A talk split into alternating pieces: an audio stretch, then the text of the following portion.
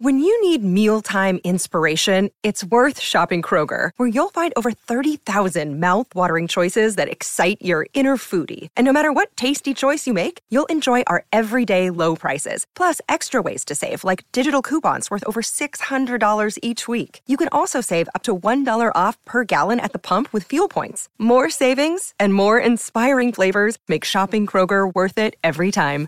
Kroger, fresh for everyone. Fuel restrictions apply. Want to witness the world's biggest football game? Head to iCanWin.com.au, predict Australia's score with a crystal ball, and it could be you and a friend at the FIFA World Cup Qatar 2022 semi finals, all thanks to McDonald's. Maccas, together and loving it. TNC's apply. G'day, Mike Hussey here, but you can call me Mr. Supercoach. KFC Supercoach BBL is back and there's 25 grand up for grabs. So what are you waiting for? Play today at supercoach.com.au. T's and C's apply. New South Wales authorisation number TP slash 01005. That's six more.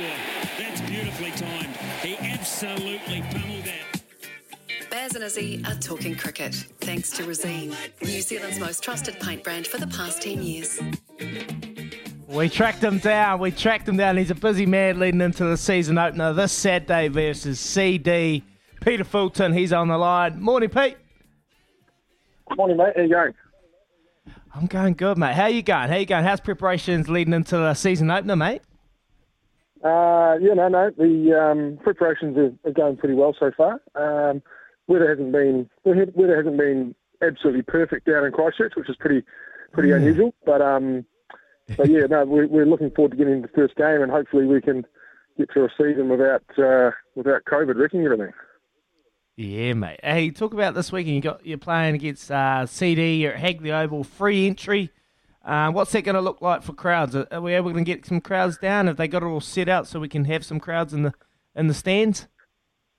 Uh, yeah, I, I think actually it's probably probably under level two. Um, yeah, it's a bit of a it's a bit of a grey area, isn't it? It's a little bit confusing as to as to what you can have outside. I think it, it may, might be a hundred or a couple of hundred people. So I'm sure there'll be um, I'm sure there'll be a chance for, for a few people to come along and, and have a look, and hopefully, you know, hopefully two pretty strong teams. Um, Tom Tom Latham and Henry Nicholls, Matt Henry will be playing for for us, and um, hopefully hopefully Ross Taylor will be playing for CD if he can get out of Hamilton.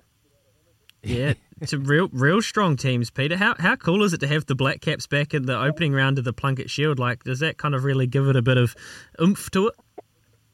Yeah, yeah, it does. I mean, I think obviously it makes it makes for two really strong teams and some good cricket, but it also you know adds some depth to our, to all the domestic teams. And you know, in our case, there's probably you know a couple of uh, you know pretty pretty good young batsmen who are going to miss out because Tom and Henry are here. But um, that, that's good for that's good for everyone to have that depth, and that means that you know you've got to be really performing well if you want to be in the team.